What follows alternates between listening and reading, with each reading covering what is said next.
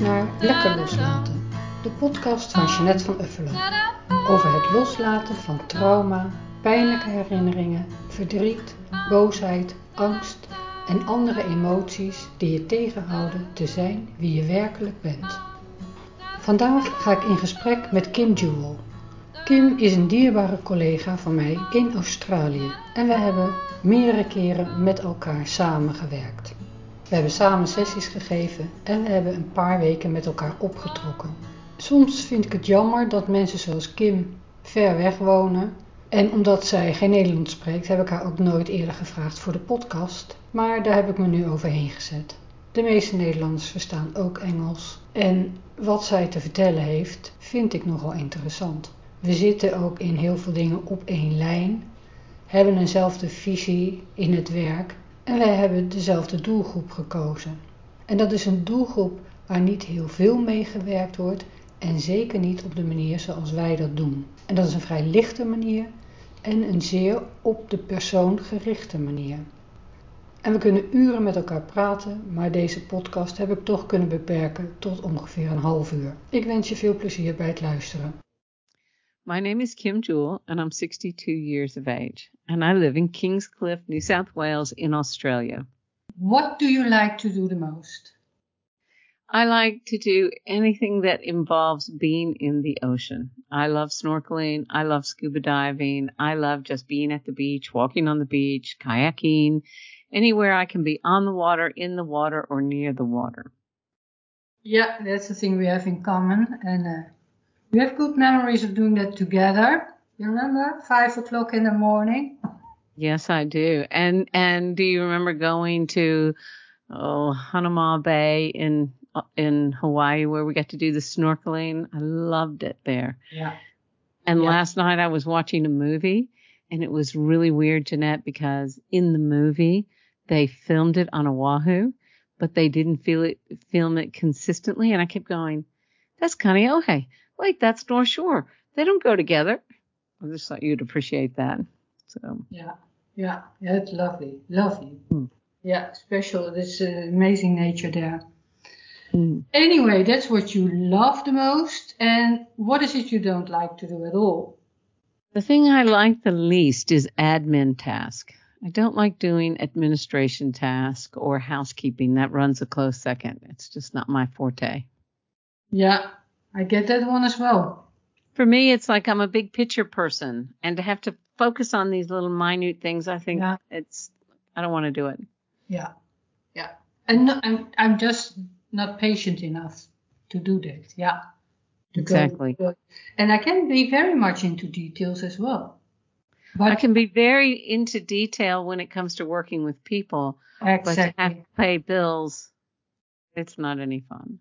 yeah, yeah.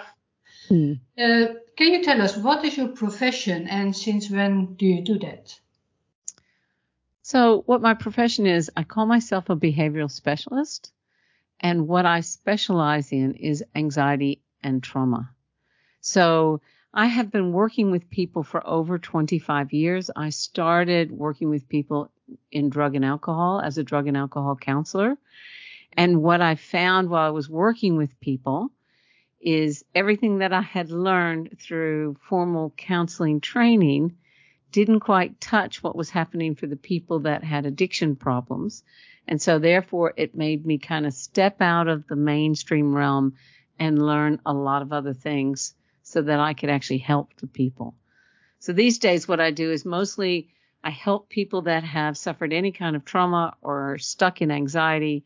I find out how they're stuck and I help them shift that. Beautiful. And and you use hypnosis as well. Um, I do. I do Yeah. use hypnosis. yeah. And can you tell in your own words what hypnosis is? anytime you're not in the present moment. So for me, I look at the world as the only thing that's real, the only thing that I have power over is this present moment. If I'm not in the present moment, I know one of the things that the mind does is if you are not directing the mind, it will go back to the past. It'll pick up a program from the past and start running that. If you're not in the past and you're not in the present, the mind is then going into the future, trying to imagine what the future will be. the problem is we can't change the past and we can't really predict what's going to happen in the future. So the only place our power is in the present moment. Anytime you're not here in the present, you're in a form of trance. And to me, that's what hypnosis is. Yeah, very clear. And so, how many hours a day are we in hypnosis? The average person? I'd say the average person is in hypnosis 90% of their waking hours. Yeah. yeah. Because on we get so habitualized in our habits and our routines that we are no longer present when we're doing things. I'll often say to my clients, you know, tell me exactly what you were thinking when you woke up this morning and you put your foot on the floor.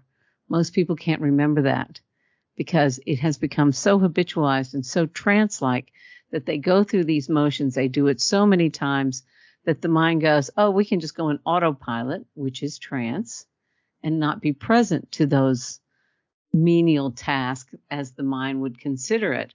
And so for me, it's really important for people to understand that we're not saying they don't want to be present, but they have gotten habitualized out of being present and they just kind of sleepwalk through life, for lack yeah. of a better way of saying it. Yeah. And how how did that start? That we are like that? Do you have any idea about that that you can share, that you want to share? How, what's the reason that we are so? I think it starts, you know, with our early training, possibly, you know, our parents were busy. They're having to go to work. They're having to get us up, get us ready. We, everybody, we learn about routines. We get into routines. No one actually requires us to be present. I don't know about you, but no one ever explained to me what it was like to actually be present when I was growing up. But then when we enter our school years and we're getting up and we're doing the same thing over and over and over again, that's how it starts. And then when we have anything that upsets us that we feel is life threatening or there's a huge fear around it, the safety mechanism in the mind kicks in and says, don't worry about that. Distract yourself. I'll run a program for you. You don't have to pay attention to it. And then that just kind of snowballs as we go through life. Exactly. Yeah. Yeah. It's it's often why you'll hear people get to their mid 30s and this is my experience. People get to their mid 30s and early 40s and go, "Is this it?" Yeah. Like is this it? This I don't really feel like I'm living my best life. Yeah. I don't this is not what I signed up for. Yeah, I've done everything I thought I had to do, and now I have it all, but it doesn't work. Or it and works, I but I don't feel it. Yeah, yeah, yeah. yeah. And to answer Very your question, no, no one told me. and, and also, uh, all the benefits or are when you are distracted and you are motivated to be distracted and you get pills or alcohol or dancing, working, anything, not to feel, not to feel anything, and to be somewhere else. Uh, in in one of the recent um, interviews that I did with someone that I work with, we talked about emotion as our very first language. So before our different cultures and before all the different ways that we learned to speak, the only way we could communicate as infants was through emotion. Yeah. But from the very early age, people are trying to dampen down those emotions. Yeah. And tell us they're not okay. Oh, don't worry about that. Don't cry. Get up. You're yeah. okay. Blah, blah, blah. And we start invalidating our natural language. Yeah. And I think that that happens definitely in the Western culture. I don't, haven't ever lived in the Eastern culture, so I don't, I'm not 100% sure, but it is huge in the Western culture. Yeah, yeah. Yeah, and it's interesting. I mean, you're a grandmother now. I'm a kind of. My sister's a grandmother, but I take care mm-hmm. of a two-year-old. Mm-hmm. Again, mm-hmm. it's so beautiful, and and it's so. But I also notice my habits, how I know it. It's so easy to say to calm him down if he's angry, or to say shh and give sweets, whatever they did, mm-hmm. but just mm-hmm. to let him in his emotion. Exactly. Exactly. And one of the things before I started working with people in this realm, I worked as a photographer and I used to do photo shoots for kindergartens and preschools. People used to say to me, That's a lot of work. Do you really like it? And I used to say, I love it because with kids under five, they're real, real, and real. Yeah. They haven't learned how not to be present. Yeah. And so, you know, I often tell a story about how I would set up an obstacle course for these kids and they would go through the obstacle course and I would take photos and that's what the parents would get for their school photos. Yeah. And one day I was sitting at the end of a tunnel and there was a child crawling through the tunnel. He must have been three or four. And he got to the other end of the tunnel and I'm laying on the ground photographing. And as he came out, he came up to me and he grabbed my face and he said, I'm so sorry, miss. And I said, What are you sorry about? And he said, That gravity is pulling your face down. like, what, what, can you do but laugh, right? Yeah. They are so present yeah. and they're so honest and they're so real. And that is what we lose when we start to try and perform once yeah. we get that analytical mind We're trying to get people's approval or we're trying to get good grades or we're trying we're looking at others trying to figure out what's the best way to behave. We're being told that emotions aren't okay when it's our emotions that will actually set us free from a lot of the places we're stuck. Yeah yeah. And most photographers who make photos of kids they don't do what you did the child has to sit still and smile or have a toy in the yeah yeah, very interesting. Mm. Uh, hypnotherapy and working using hypnosis is that a solution for all problems? What do you think?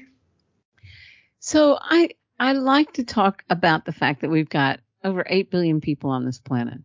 And in so many different modalities, for lack of a better way of saying it, everyone thinks their modality is the best.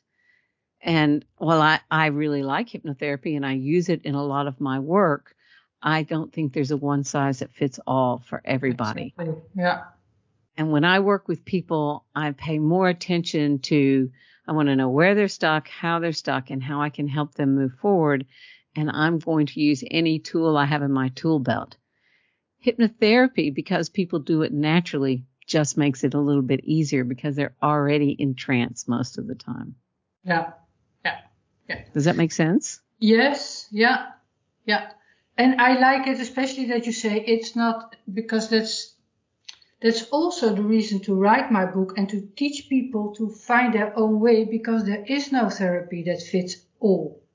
Exactly. And, but they all make us believe it. So that's why people go from, and I did it for years, go from one training to the other, one therapy to the other. And then in the beginning you think, oh, this is it. And it's not. It's not. And I was interviewed. Yeah. No. I did the exact same thing. So once I stepped yeah. out of mainstream counseling and I started learning different ther- different types of therapy, each therapy that I learned, I thought, "Oh, this is it." Yeah. Now, I will say that one of the things about hypnosis and NLP that are great to use when you're working with people and for people to learn when they're working with themselves is because we already know how to do trance. And NLP is neuro linguistic programming, which is about our language. And if people could pay more attention to their language, then they're going to have greater results with themselves. Yeah. And also, what is an interesting part in most of those, and that's also what I'm avoiding all the time, is they all, all those therapies are training trainers all the time. Mm-hmm. And I mm-hmm. like to give the tools to anyone to just use it for yourself. There's nothing wrong with training trainers, but in this, this of course big hypnosis as well, to believe that your method is the only one working for everything. Exactly. Exactly. And I asked the same question to someone else, and uh, it was in Dutch, and he said, "Well, if you want to vacuum clean your house, you can try it with hypnosis, but maybe that doesn't work so well. Exactly. exactly. That's exactly right. It takes a lot of time and the dust is growing. So for some cases, maybe better take your vacuum cleaner and do it or ask someone else, pay someone to do it. exactly. Uh, yeah, let's keep uh, down to earth. Let's keep it down to earth and let's let's look at the truth. And there are going to be people out there that believe they can't be hypnotized. Yeah. That they Yeah. have been taught that hypnosis is stage hypnosis, which Yeah. that is one form of hypnosis, Yeah. but it's not what we're talking about when we Yeah. work with people. Yeah, yeah. And of course, people have learned to believe that it's totally dangerous and that Yes. you that they make you sleep. And what we do, people totally awake. Yes, completely, totally awake.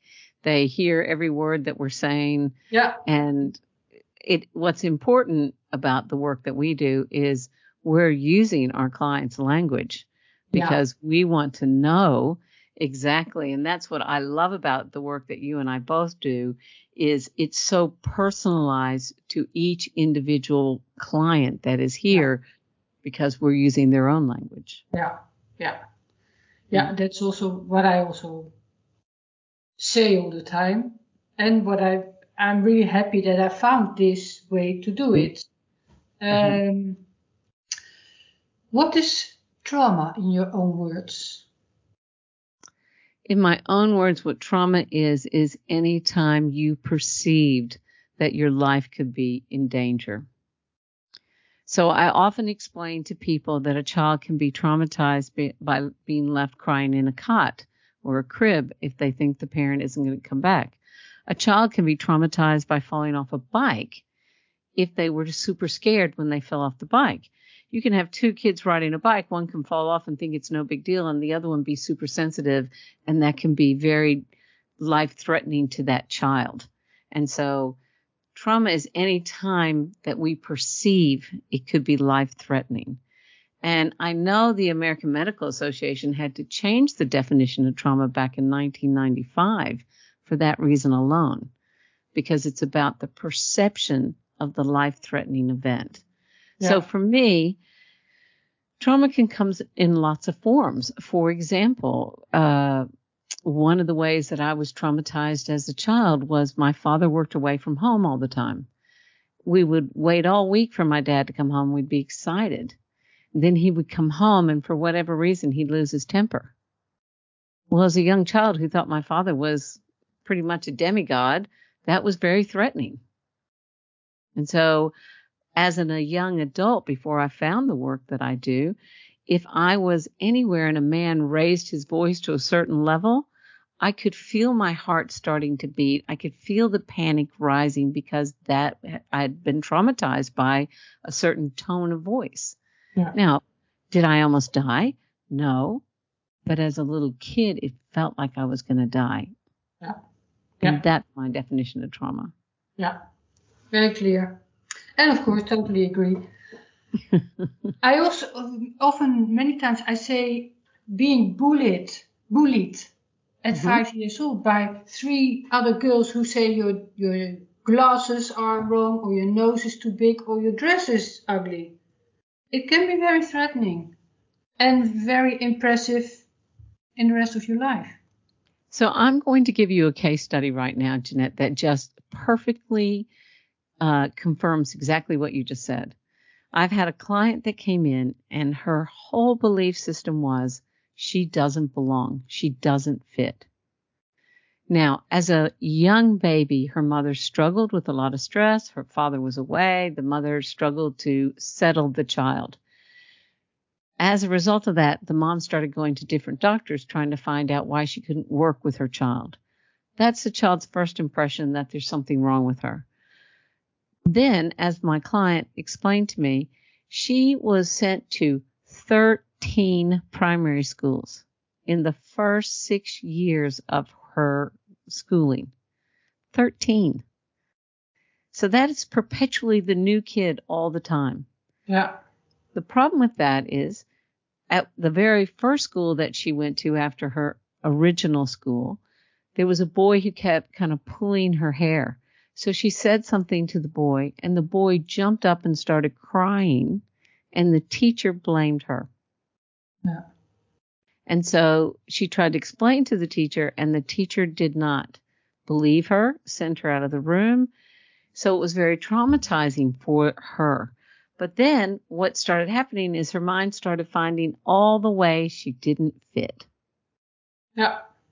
So most people would say 13 schools in six years, that's not that. What, what's traumatizing about that? But for that child yeah. who already had started to be bullied, like you just said, and then going to a new school, being the new kid on the block, afraid of people because if she says the wrong thing, she's going to get in trouble, can be very traumatizing. Yeah, yeah, yeah. Interesting. Yeah, I also mentioned uh, uh, an example in my book. It was only one session. Uh, and that lady thought she had a fear of flying. But then her, her daughter moved to New Zealand mm-hmm. with her grandchild. So she had said to herself, I'm never going to fly again. But of course, then she had good reason to do it. We did mm-hmm. one session and we found a memory of being, uh, having a sleepover and a very sweet aunt and uncle but in the night she felt she missed her parents and she wanted to go home. It had nothing to do with flying. It had more the feeling of not feeling home, so the fear of leaving home. Yes. And the big desire was to be able to be at home everywhere. Exactly, yes. Yeah. That's the interesting part of our of the work we do.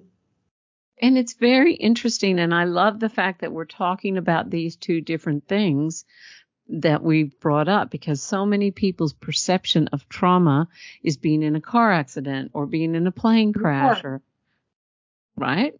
Yeah. So and and when you say anything about that that's what they believe.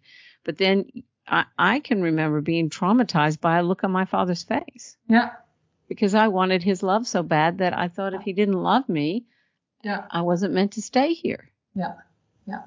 And many people think you can call it a trauma if he has been raping you or beating you up every day. Yeah. Mm-hmm. And this sounds too small because we have a weird idea of what trauma is.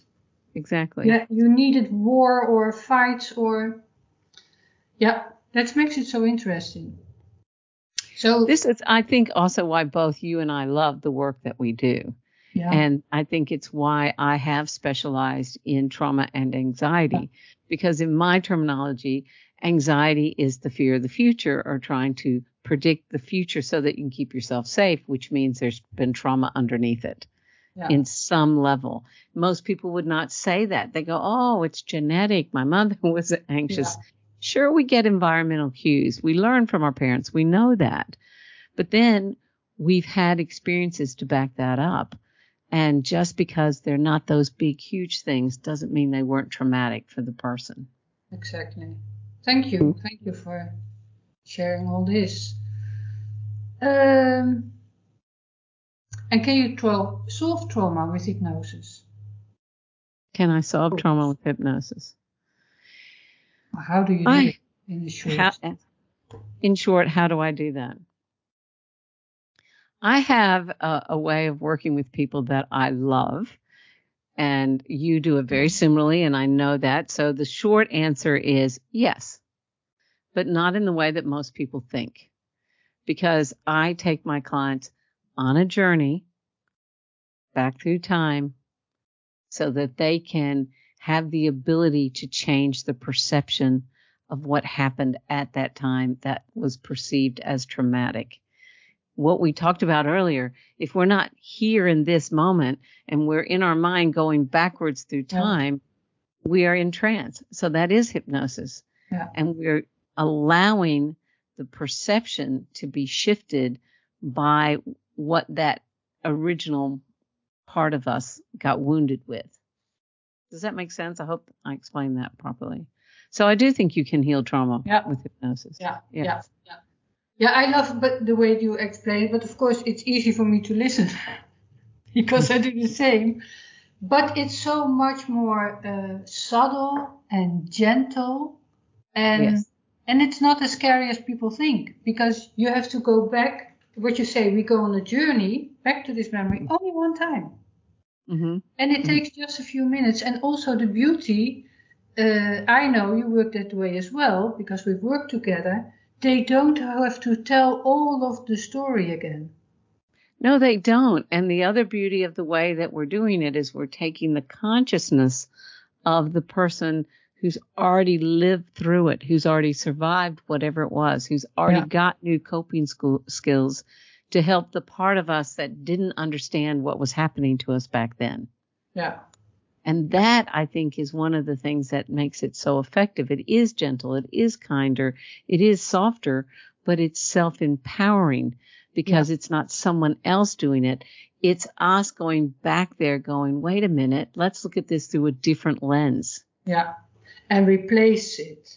Yes. With different emotions. And that's, people tell me, have told me a few times they have done EMDR as well and someone said that helped as well.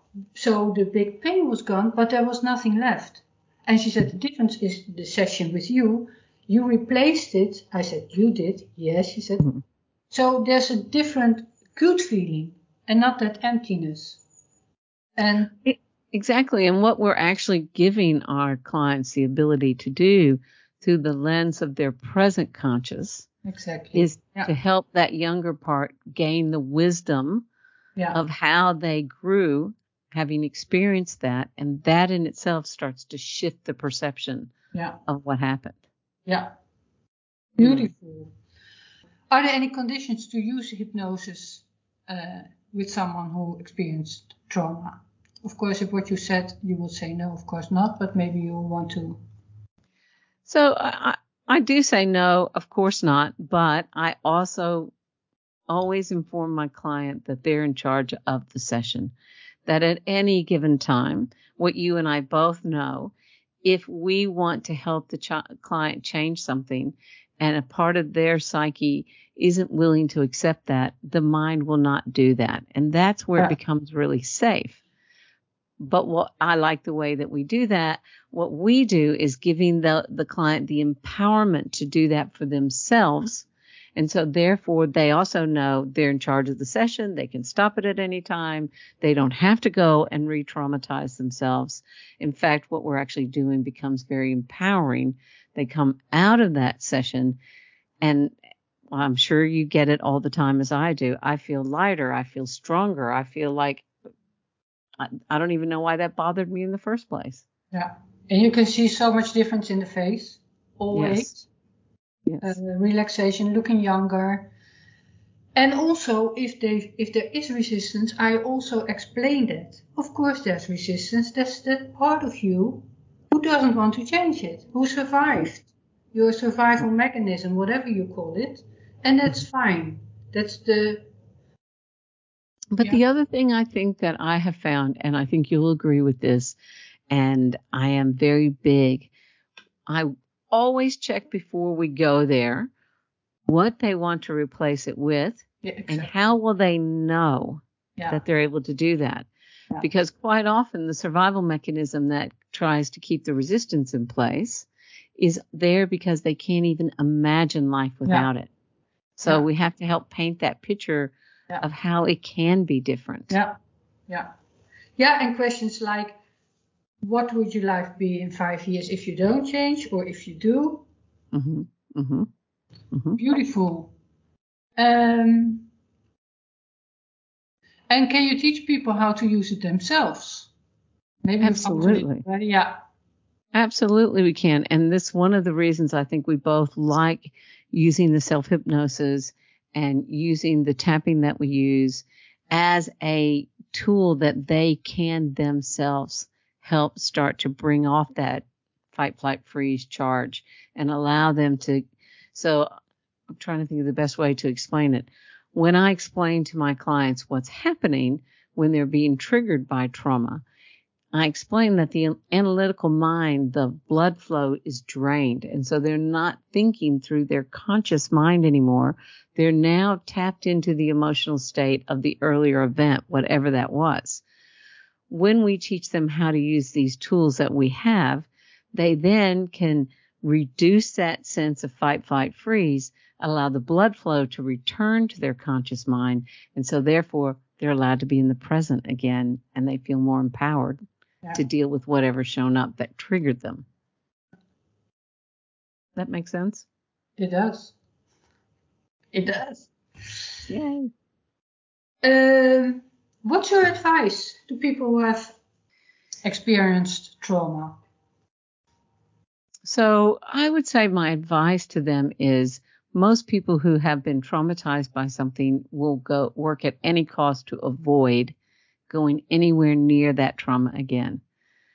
What they don't realize is because the mind is in that survival technique, it is starting to recreate more patterns, which creates more proof, which makes that trauma even bigger or more daunting. When they have the ability to give themselves the courage to make that change and go back and visit what they think they don't want to visit, they can set themselves free from it completely. And the mind, I call it the filing cabinet of the mind. When we take the emotional charge off and we change that perception, then the mind is not going to pull up those old triggers anymore and they're now free to move forward in their life. So I would say anyone that feels that resistance, that avoidance, it is your alarm bell of saying there's something here that if we pay attention to this and we change it, we're going to free up our life for something new to come in. Yeah, yeah, exactly. I also use the word courage quite often. That's all you need. I say a little courage, uh, or maybe sometimes a lot, and also maybe uh, that's always interesting. Why hey, uh, we first want to go to the worst of the worst and to pull the roots out. Can you explain a bit about that? Why you do that? Well, the reason that we go to the worst of the worst, it's usually where the pattern first got set up. And so it holds most of the aspects and most of the emotional charge that once we take that offline, it then tends to have the domino effect on all the other parts of the pattern that have been in place and they all tend to fall over just like if you rip the roots up out of a tree the tree will fall over and die but if you cut a branch off you still got the whole tree That's so it. we don't want to cut a branch we want to dig it all up and let it all fall over beautiful thank you very much do you want to add something that i maybe didn't bring up which feels like important to you? To me, I would say the next thing that I, the only other thing I would bring up is if people wonder if they're traumatized or not, if they could pay attention to their inner world, their inner language, how they speak to themselves. If you are finding yourself highly critical with a busy mind in that survival technique all the time, that is a sure sign that you are living in survival and that there's something that your mind is trying to protect you from. You're, it's much better to deal with whatever that is than to continue to stack more problems on top of it. But our language will always tell us. Our language will always tell us. So if you find yourself calling you, you stupid idiot or why were you so stupid? Why would you say that? That kind of talk will tell you that there's something there that you're holding about yourself that needs to be cleared. That's the only thing I would add. I'm so happy with that because that's exactly what I write in my book as well. That uh, our judgmental talking is a cover up for underlying emotions. Mm. That's the word I used, and I hear you saying that. It's so beautiful.